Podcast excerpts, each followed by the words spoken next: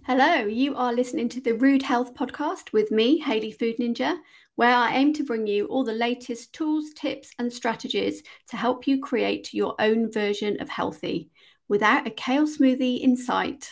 Enjoy the episode.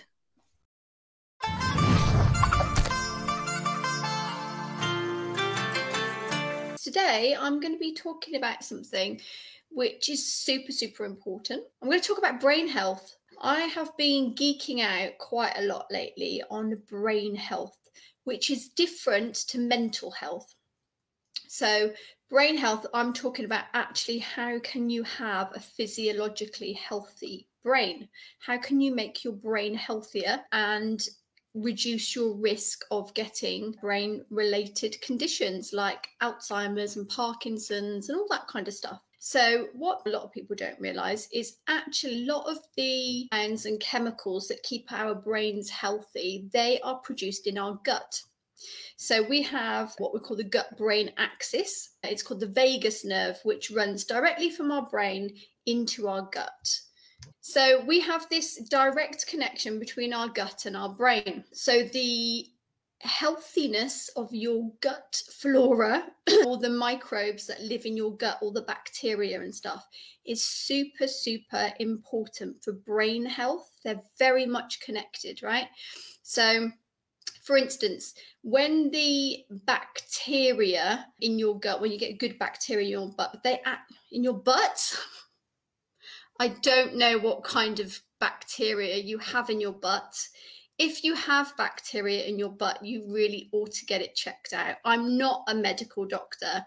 That's not what I'm talking about today. I'm talking about bacteria in your gut, not your butt. So there's good bacteria, bad bacteria, but that bacteria creates compounds which travel from the gut to the brain. For instance, the bacteria in your gut actually produces serotonin.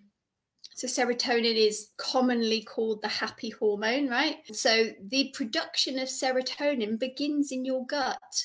So, imagine that for one minute, right? If you're eating loads of shit and you're affecting all the gut flora, so there's a lot of bad bacteria and stuff going on, you're actually affecting your happiness because you're affecting the production of that compound serotonin, right? Acetylcholine is another compound that is produced by your gut bacteria, and that also travels to the brain, and that is responsible for learning and memory. We also have short chain fatty acids that are produced by these bacteria and they're responsible for inflammation. And then dopamine, which also a lot of you have probably heard of before. So that is produced by your gut bacteria and it is responsible for regulating movement. So when there's dysfunction with dopamine, that generally presents itself as Parkinson's, Alzheimer's, and also depression as well. So, the food you eat and the state of your gut bacteria is actually responsible for how healthy and happy your brain is, which is a bit fucking mind blowing, right? Next time you're munching on stuff that you know is not good for your gut bacteria, think about you are actually affecting your happiness. You're affecting your likelihood of developing some stuff in later life, like Alzheimer's and Parkinson's. You're affecting your likelihood of, of developing depression. This is a subject that's really close to my heart, right? Because I have suffered with some mental health conditions and I probably a bit more open than I want to be, but I'm just going to go with it now, right? Because I've started it and it'll just be stupid if I just stop halfway through. So I was diagnosed with some mental health conditions and I was medicated for quite a, a, long period of time, which is horrible. If you've ever had medication which affects your brain chemicals, right? It's fucking horrible. It changes your personality, it makes you into a different person. I decided that I wanted to find out if there was another way of affecting these brain chemicals so that you don't have to take medication. And I basically stopped taking medication and I'm not suggesting for one minute if anyone's got any serious mental health conditions, they should stop taking their medication because you shouldn't. But I basically changed my diet and it severely reduced my symptoms to the point where I didn't need to take medication anyway. So that's why it's a subject quite close to my heart, and why I can hand on heart say anecdotally, I know that this stuff works because I've had first hand experience of it. But it is mind blowing to think that what you're eating could be making you depressed which is actually quite scary. So, when I was doing my research around this, there were a few studies in particular that were really interesting. So, there was something called the SMILES trial, which was in Australia and they had 67 participants over 12 weeks. They were all diagnosed as clinically depressed and they all had clinically defined poor diet. So they were not eating much whole foods, they were drinking alcohol to a point, some of them, lots of fatty, salty, sugary foods, that kind of thing. So they put them into two groups a group that didn't really have any intervention and one that had a dietary change and also some clinical support as well. And the group that were treated with the dietary intervention they actually reduced the severity of their anxiety symptoms and a very low percentage of the people in that group actually relapsed back into depression. So the people who kept up with that dietary intervention they actually cured their own depression, basically. So that was the one trial. And there's another trial that was a Spanish trial. Now, this is super, super interesting, right? So it's 15,000 participants over a period of 10 years. And they studied their diet. So they didn't do any dietary intervention because actually, that's the thing, right? With nutrition studies, it's actually really quite hard to prove that the intervention that you've made is the causation and not just correlation, right? Because I know because I get people to log their food, everyone misreports. Every single person misreports either purposefully or subconsciously. So it's very hard to say that we made this dietary intervention, people definitely stuck to it, and it caused this outcome.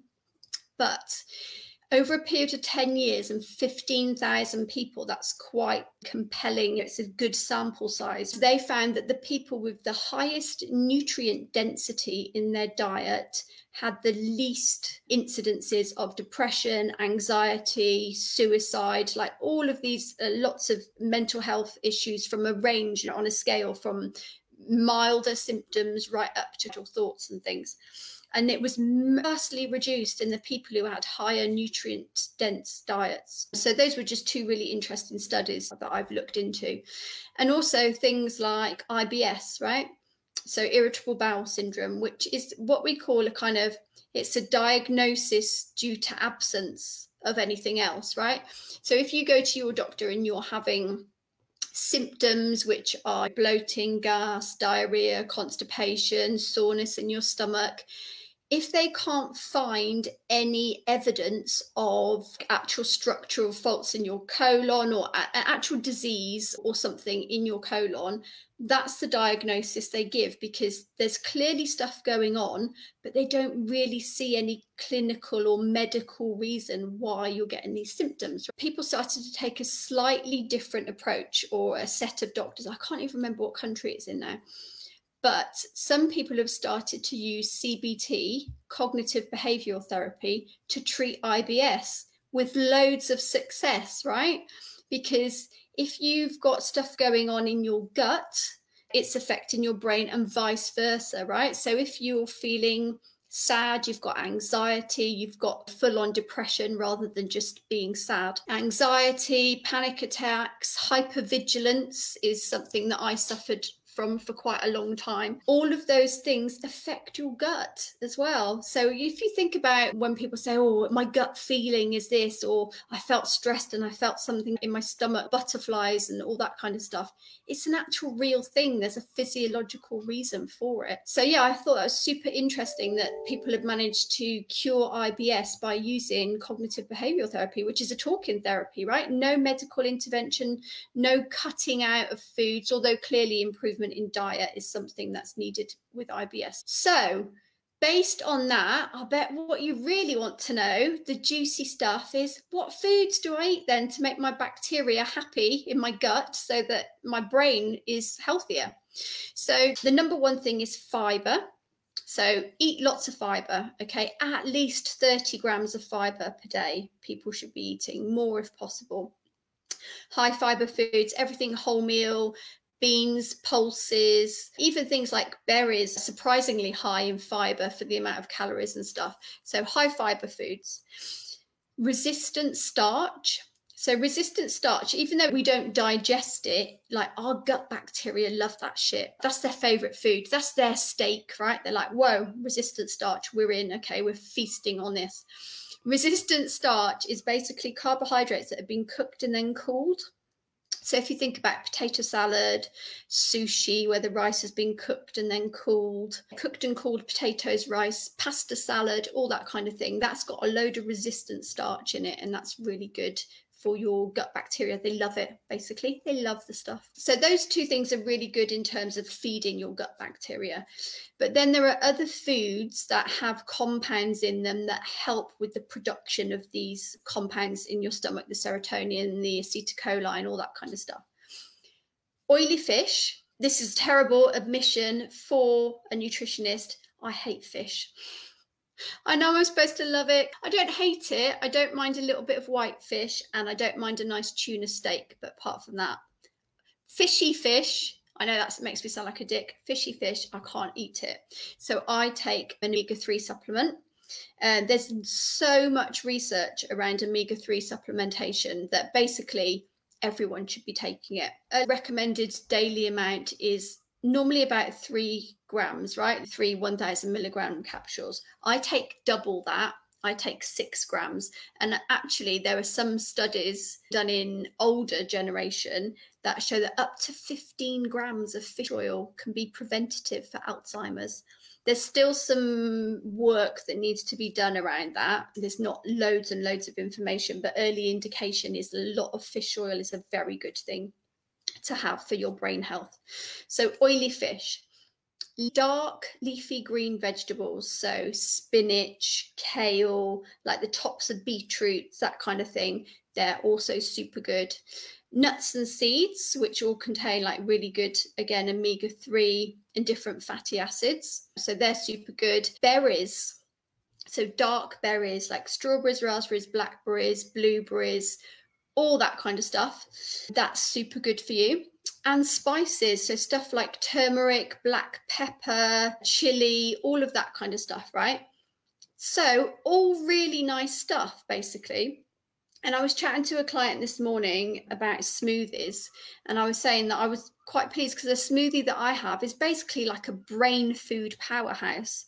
So I have like almond milk in it, and not because I don't eat dairy, but basically just because it's less calories and I can put more nice flavored shit in it if I just have that instead of milk. And then I put in protein powder, I put loads and loads of frozen berries. You can also buy spinach frozen, it comes in little cubes. I whack a couple of those in there as well, and then some pecan nuts. So I've got all of the berries, the leafy veg, the pecan nuts. Obviously, I don't put oily fish in my smoothie because that would be fucking odd.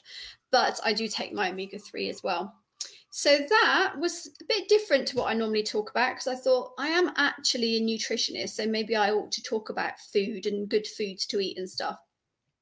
I'm a little bit loath to do it because I don't like this kind of superfoods and this is a special food that you should eat loads of. And because there's no one food that suddenly makes you inherently healthy, right? The same as there's no one food that if you eat it once in a while, it makes you unhealthy, right?